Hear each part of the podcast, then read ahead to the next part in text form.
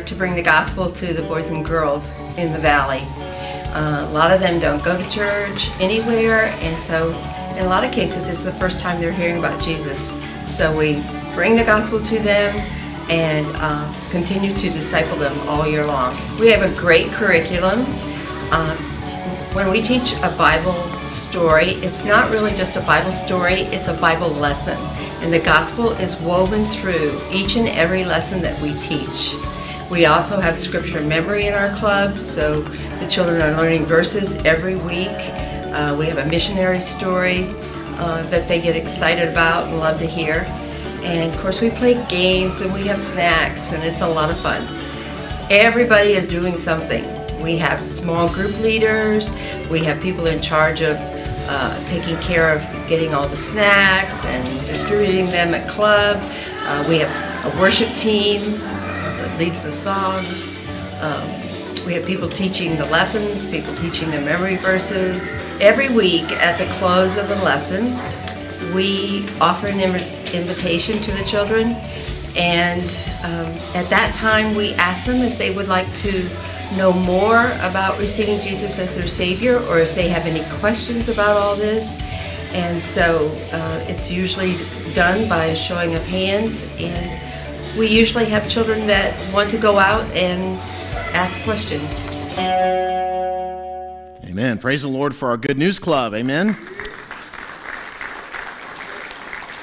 Our goal each week during this year, as we consider moving forward, is to highlight how the Lord is using us to move forward the gospel, our neighbors, uh, the, the community, our hurting people that we know, and our LVBC family.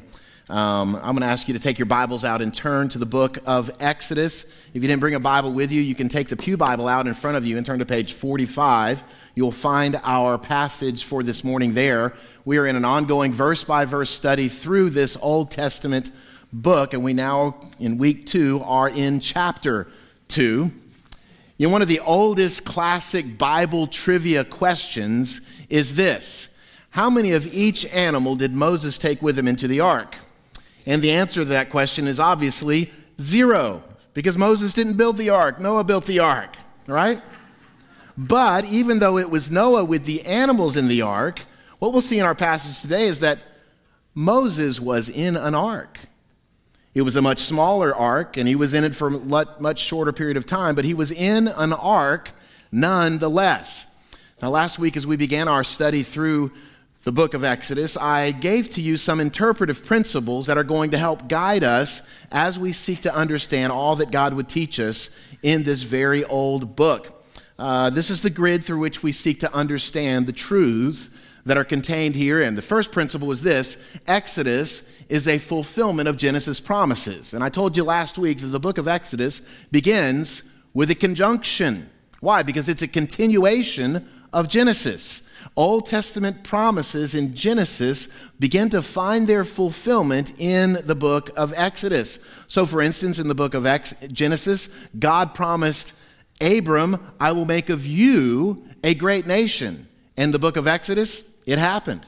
In the Old Testament book of Genesis, God promised Abram that I will that your descendants will be in captivity for 400 years, then I will lead them out with great possessions. And in the book of Exodus, it happened. In the book of Genesis, Abraham was promised that the land that he was just camping out in, that he had just pitched a tent in, that one day it was going to be given to his descendants as an everlasting possession. And in the book of Exodus, we see it began to happen. The second interpretive principle for the book of Exodus is this Exodus is the history of all God's people. Now, it is the history of the ancient Hebrew people in the far Near East, but it's not only their history. You see, because Father Abraham had many sons, I am one of them, and so are you, so let's just praise the Lord. This is our history. If you're a covenant child of God, the book of Exodus is your history. But thirdly, and most importantly, Exodus is a story about one main person. If you were here last week, Bible students, who's the hero of the book of Exodus? Let's say it again. Jesus is the central character of the book of Exodus. If you weren't here, you may say, hold on a second. Jesus wouldn't be born for another 1,500 years. How can he be the central character of the book of Exodus? Here's how the entire Bible's about Jesus. All 66 books point to Jesus. All 1,189 chapters are about Jesus, and chapter 2 of Exodus is certainly no different. And so, as we approach each text each week, we want to ask ourselves this question What does God want us to know about Jesus from this passage? And even deeper, what does God want us to know about the gospel of Jesus from this passage? And so, with that as our interpretive grid, let's look at our focal passage this morning. Exodus chapter 2, we're going to be reading verses 1 through 10. This is the inspired, inerrant Word of God. Now, a man from the house of Levi went and took as his wife a Levite woman. The woman conceived and bore a son, and when she saw that he was a fine child, she hid him three months. When she could hide him no longer, she took him a basket made of bulrushes and daubed it with bitumen and pitch. She put the child in it and placed it among the reeds by the river bank. And his sister stood at a distance to know what would be done to him. Now the daughter of Pharaoh came down to bathe at the river while her young women walked beside the river.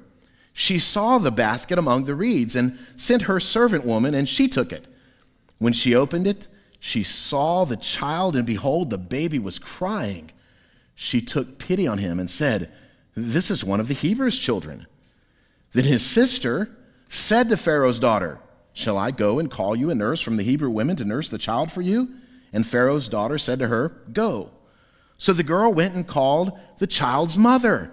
And Pharaoh's daughter said to her, Take this child away and nurse him for me, and I will give you your wages. So the woman took the child and nursed him. When the child grew older, she brought him to Pharaoh's daughter, and he became her son. She named him Moses because she said, I drew him out of the water. The title of my message this morning is Deliverer Delivered. And I'm talking about Moses, whom God would raise up to be the deliverer of the children of Israel. But what we see in this passage today is that the deliverer himself needed to be delivered. He first had to be delivered. And there are, in fact, six ways I want to point out that we see Moses, the deliverer, is delivered in this passage. Try saying that six times real fast. And so let's go get right to it. The first way we see the deliverer delivered is number one, he was delivered through his birth. And it's important to note this. It's important to note that this little baby, we don't know his name yet when we're reading this at the beginning, but this little baby is born to a couple who are from the tribe of Levi. They are Levites. That's from the children of Israel. That's one of the 12 tribes of Israel. So he is clearly a Hebrew baby. He was born and he survived. Now, why is that significant? Well, if you were here last week, you know why this is significant. Because the last verse of chapter 1, this was the edict, this was the command of the king of Pharaoh. Look at chapter 1, verse 22. Then Pharaoh commanded all his people Every son that is born to the Hebrews, you shall cast into the Nile, but you shall let every daughter live. Was little bitty baby Moses born to the Hebrews as a boy? Yes, he was. And so, what was the command for Moses? To be thrown into the Nile River to drown and to die. This is genocide. This is ethnic cleansing on the part of Egypt's king.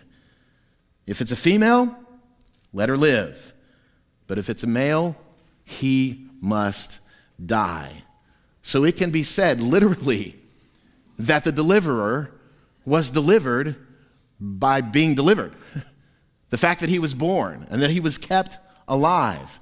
I mentioned last week that this really foretells what would happen to Jesus, or what didn't happen to Jesus, when Jesus was born and Herod, paranoid King Herod, heard a king was born, what did he order? That all the baby boys, two years old and younger, in Bethlehem must be killed. It's called the slaughter of the innocents. And Mary and Joseph got out of town, and Jesus' life was preserved. The same thing happening here. All of the infant boys were ordered to be killed by this maniacal, paranoid king named Pharaoh. Here's the second way in which, in which we see the deliverance of the deliverer Number two, he was delivered through his beauty. This is interesting. In verse 2, there is a particular and a very peculiar reason why his parents hid him after he was born. Look at what it says. And when she, that's his mother, saw that he was a fine child, she hid him for three months. In other words, he was a good looking baby. Now, I think that every parent thinks their child is a good looking baby, right? When you first hold your firstborn child in your arms for the very, very first time, like me, you probably thought, How is it that God has chosen me to have the most beautiful child that's ever been born? When Amy and I were dating, I didn't know this at the time, but later she told me. Shortly after we began dating, she knew immediately she wanted to marry me. And there were three distinct reasons why she wanted to marry me. Number one, I love Jesus. Number two, I made her laugh. And number three, we'd make pretty babies. and it's true, our babies are pretty. Everybody thinks their babies are pretty. But guess what? In pretty baby contests, there are winners and there are losers. Not every baby's a pretty baby, but their baby was a pretty baby. And it wasn't a matter of parental or motherly bias, it's a matter of truth. Notice what the Bible says in the New Testament, Hebrews chapter 11. By faith, Moses, when he was born, was hidden for three months by his parents. Why? Because they saw that the child was beautiful, and they were not afraid of the king's edict. So they look at their child. Now, I don't think before he was born they had a conversation and said, hey, listen, if this baby is ugly, we're just going to chunk him in the river, right? I don't think they had that conversation.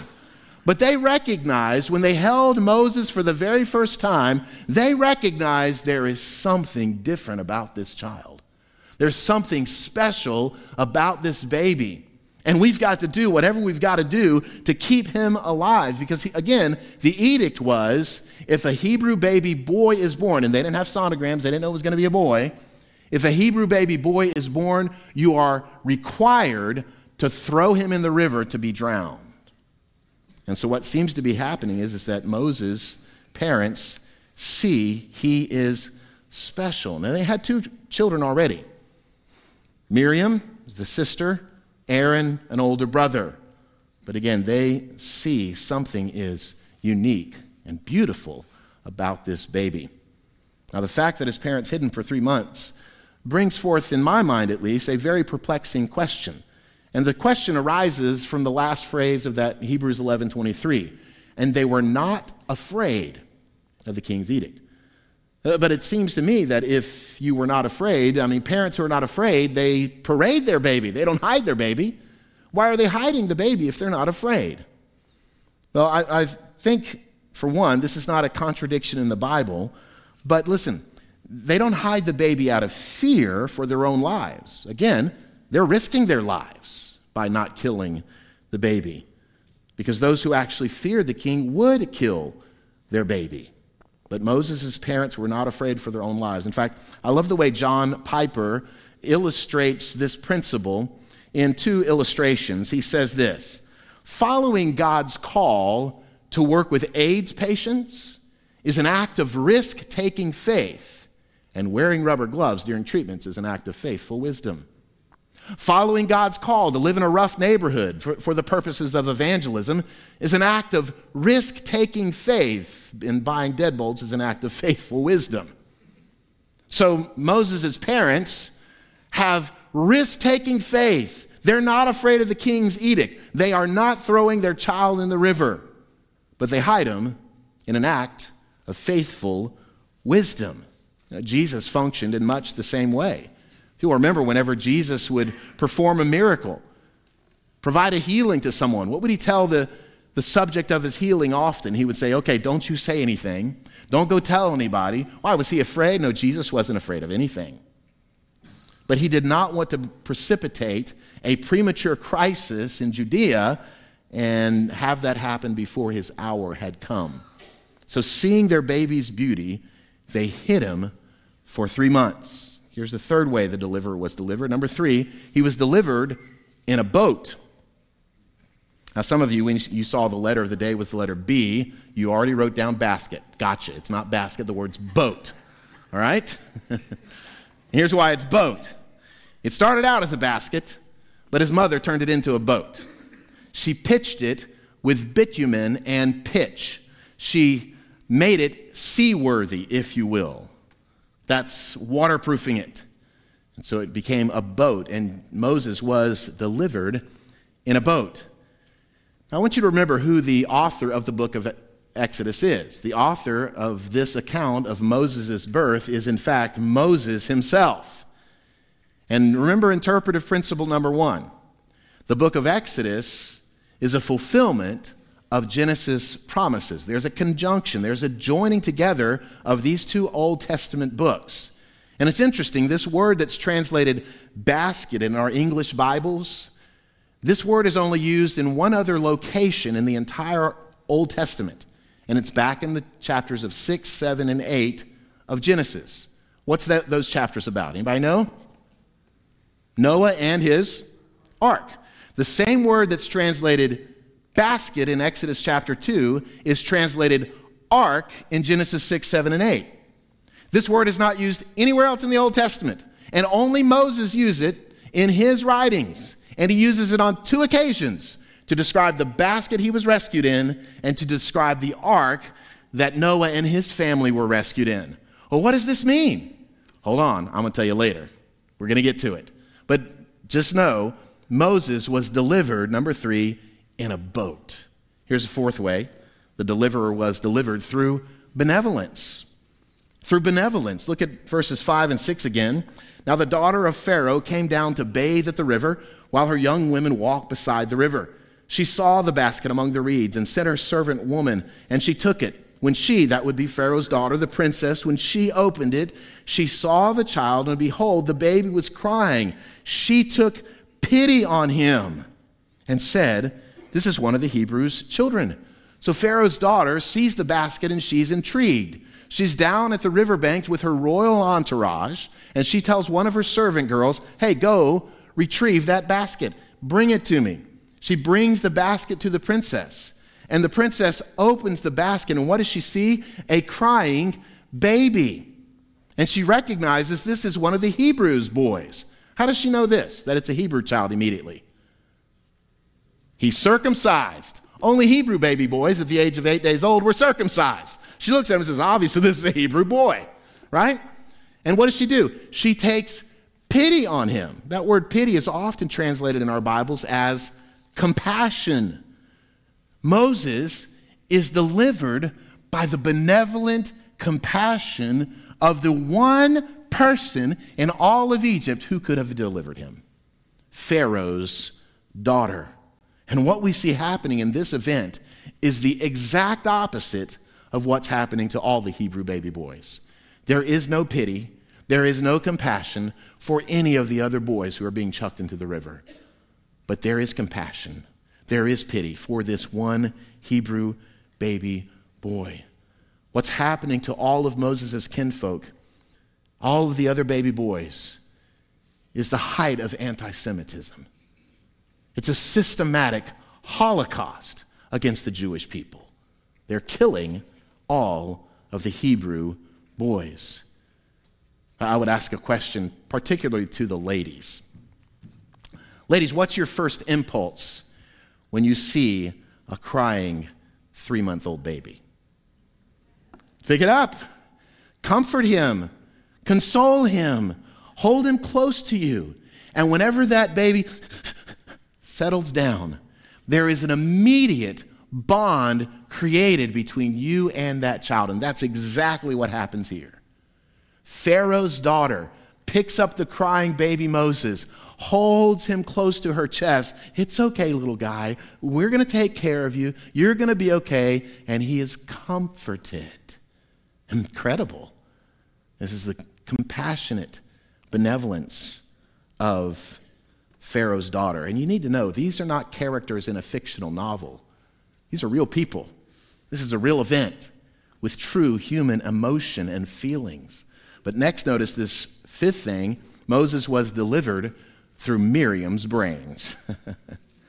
he was delivered through Miriam's brains. Now, Miriam, of course, is the name of Moses' older sister. We won't be introduced to her name until chapter 15 of Exodus, but we know that's who she is.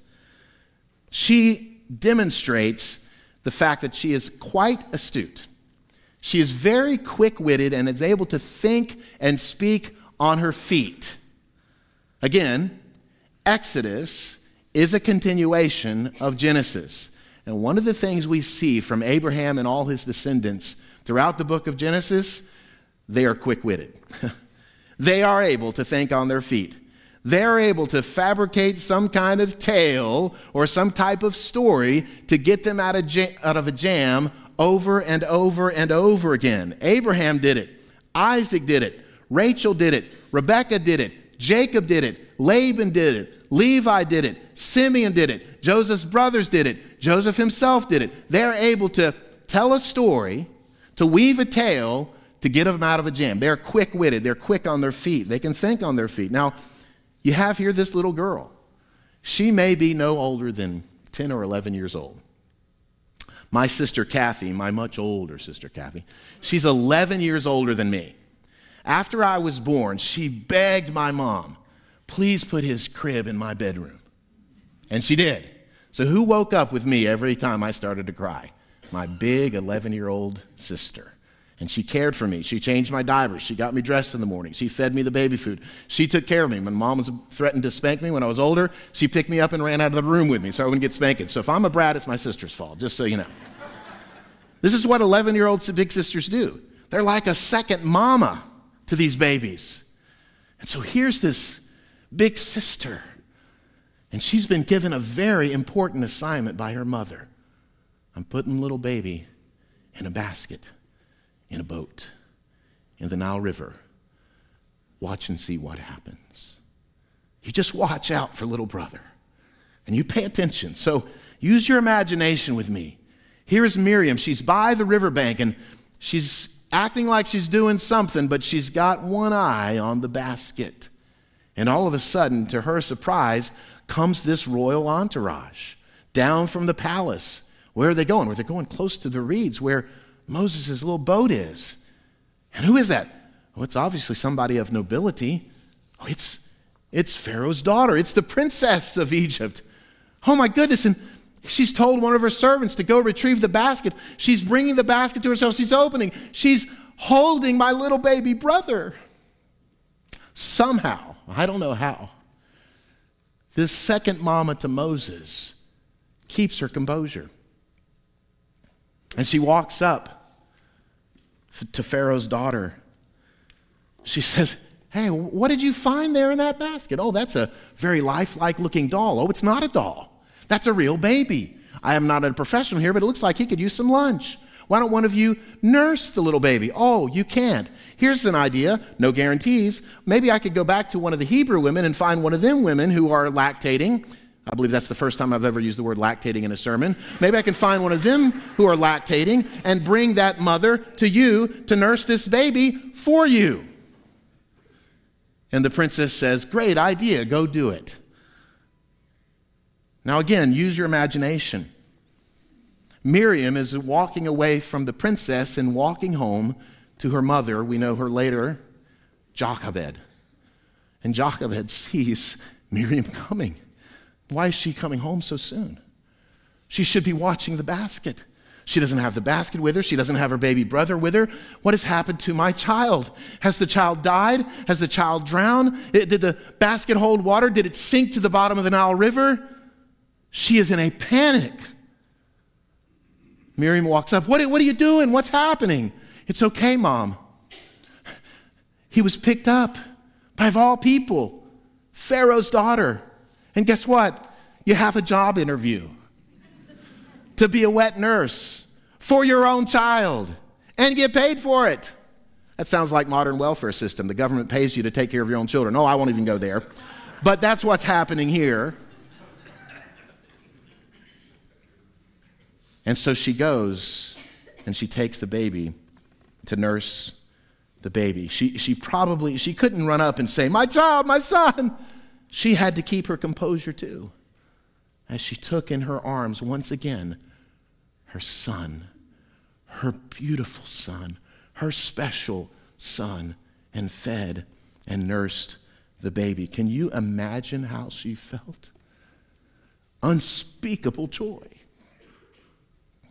Moses gets a lot of credit in the book of Exodus, but guess what? There would be no Moses without Miriam. There would be no deliverance of the Hebrew people without a little 10 year old girl who could think on her feet. Moses was delivered by Miriam's brains. But as true and as essential as all five of these points are, and I believe they are from the passage, this is still not the main point of the text.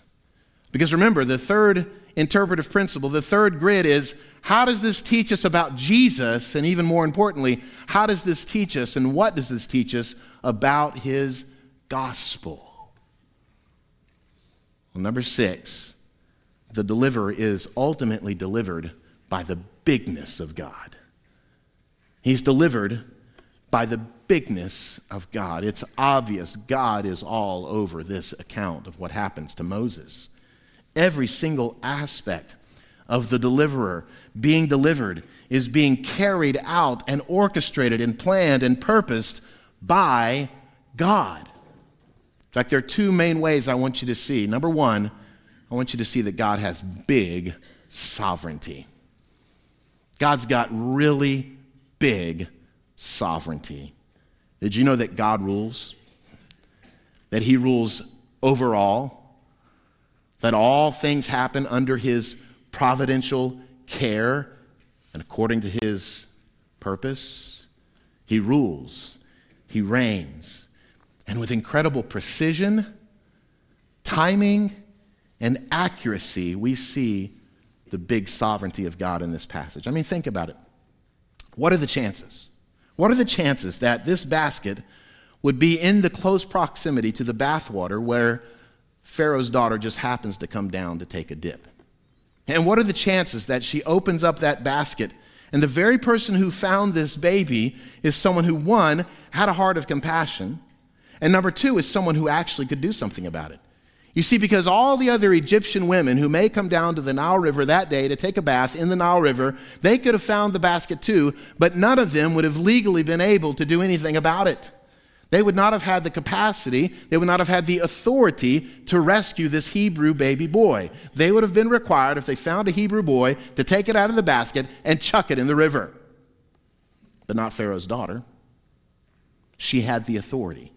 If you go home this afternoon, and in your backyard, you look out the rear window and you see a cuddly, cute little baby bear cub.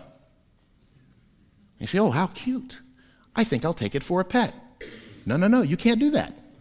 You're not authorized. I wouldn't advise it. There may be a mom around. But number two, you have to deliver it to the wild uh, life people, right? Or it's got to go to the zoo. It's got to go back into the wild. You are not authorized to take a cuddly, cute little baby bear into your home. No other woman was authorized to take a cuddly, cute, beautiful child into their home, but Pharaoh's daughter was. So, what do we have here? We have the right person in the right place, with the right heart, with the right position, with the right credentials, at just the right time. The big, big, big sovereignty of God. But I also want you to see the bigness of God in his big salvation. We see the bigness of God in his big salvation. Remember, I told you that the interpretive clue for Exodus is that Jesus is the point of every single passage. The gospel is on display in every single chapter. So, how do we see the gospel of Jesus here?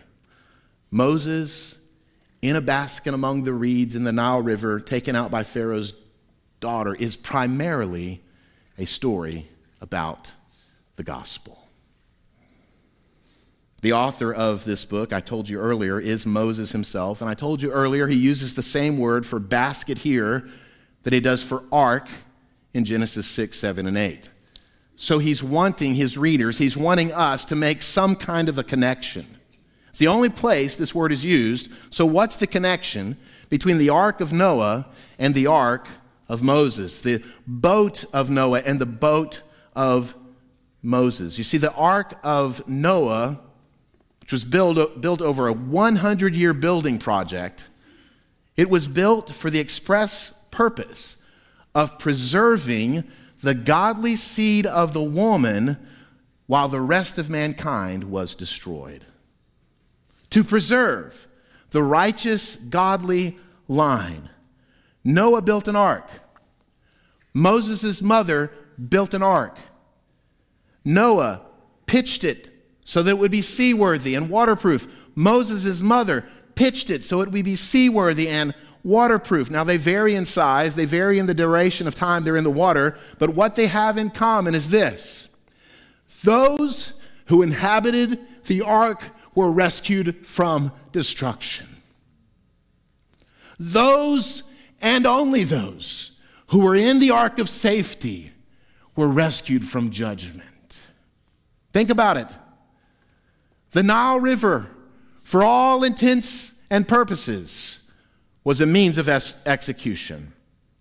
And the goal of Pharaoh, inspired by Satan, was to kill every Hebrew baby boy to wipe out, to wipe out the righteous line from the seed of the woman.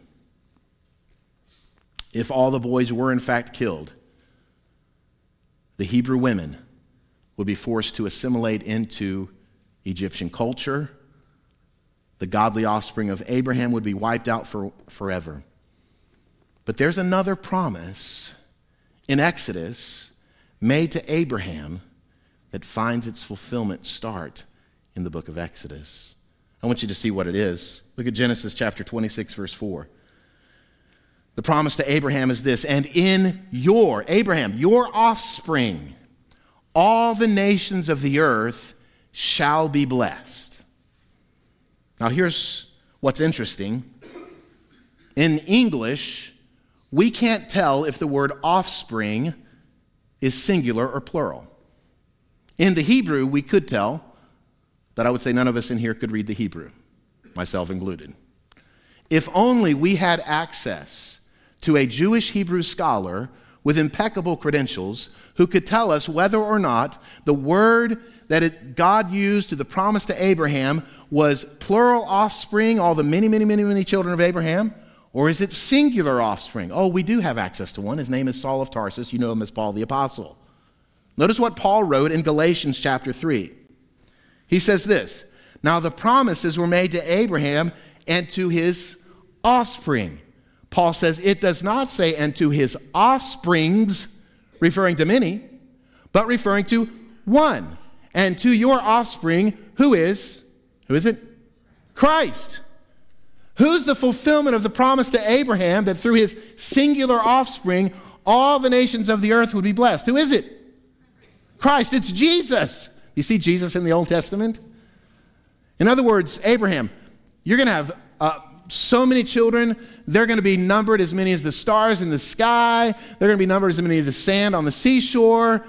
But all of their influence and impact, it's not going to bless all the nations of the world. There's only one, a solitary descendant you will have in the days to come. Through him and him alone, all the nations of the earth will be blessed. Who is it? Jesus. That's the promise.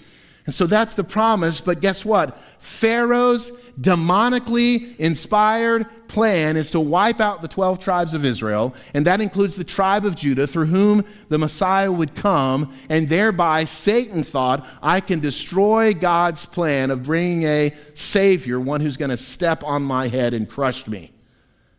The Nile River is Pharaoh, is Satan's instrument of execution. It is, as such, a gas chamber for the Jews. It's a hangman's noose. It's a lethal injection. It's a guillotine. It's an electric chair. It's a means of execution. It's a Roman cross. It's a means to kill a Hebrew male descendant. And Moses is in that Nile River. He's in that execution chamber.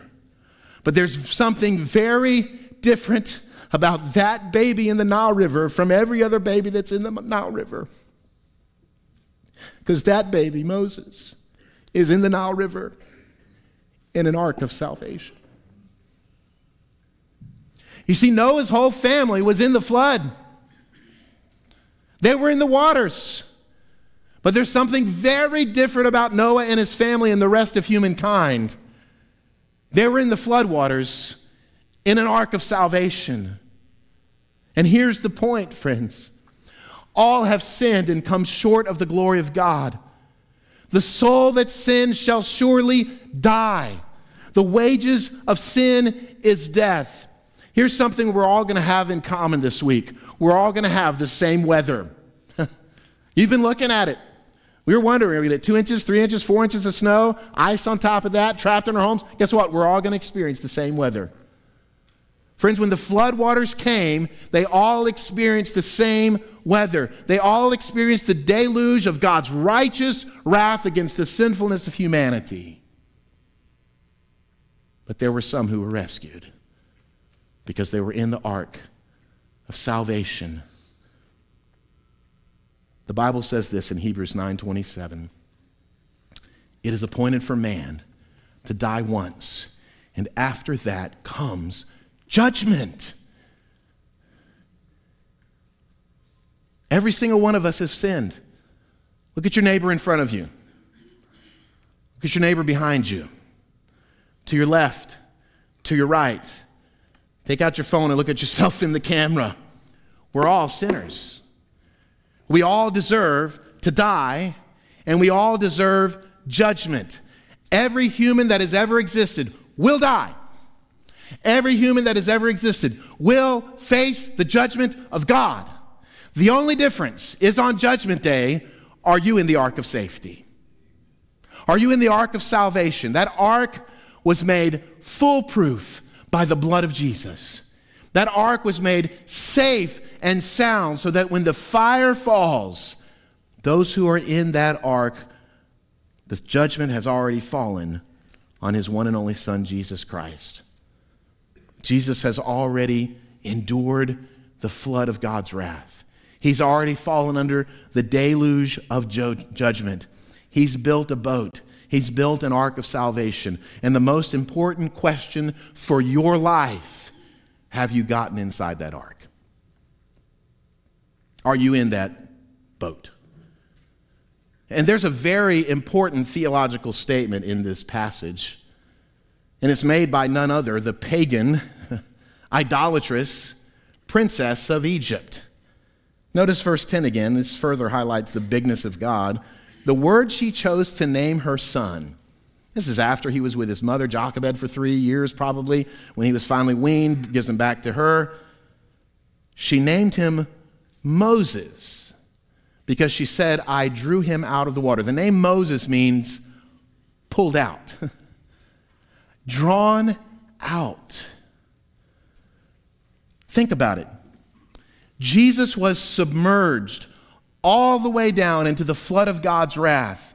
He was in the grave. He was dead. He was three days dead. But he was pulled out. In fact, I love the way the hymn writer put it. He says, Death cannot keep its prey. Jesus, my Savior. He tore the bars away. Jesus, my Lord. Up from the grave he arose. With mighty triumph over his foes, he arose the victor from the dark domain, and he lives forever with his saints to reign. He arose, he arose. Hallelujah. Christ arose. Moses was delivered because he was pulled out from certain death. Jesus was delivered by being pulled out from actual death. You and I can be delivered by being resurrected from death to life by the very power of the same Spirit that raised Jesus from the dead. And here's the application again, you want to get in that basket. You need to be in that basket. You say, well, how do I do that? And here's the first thing, and this has been heavy on my heart this week as I've prayed through this message. There are people who see Jesus as a great addition. There are people who see Jesus as just a nice add on little compartment of my life. I want to incorporate him in some of the Jesus stuff for good measure. And I would say to you this morning if you have never seen the desperate condition of your soul, if you have never come to grips with the weight of your own sinfulness and depravity and the very flood of judgment that that sin and depravity requires, if you have never been shaken to your core about your lostness, then you're not ready to be a Christian. Friend, it wasn't until I saw how evil I really was and how sinful I really was and how gracious God was in providing an ark of safety in Jesus that I ran to Christ and surrendered to Him as my Lord and trusted Jesus alone. If you come to that point, you will want nothing more than to be forgiven by Him.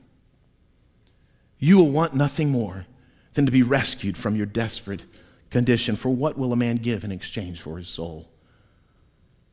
And if God is working in your heart to be saved,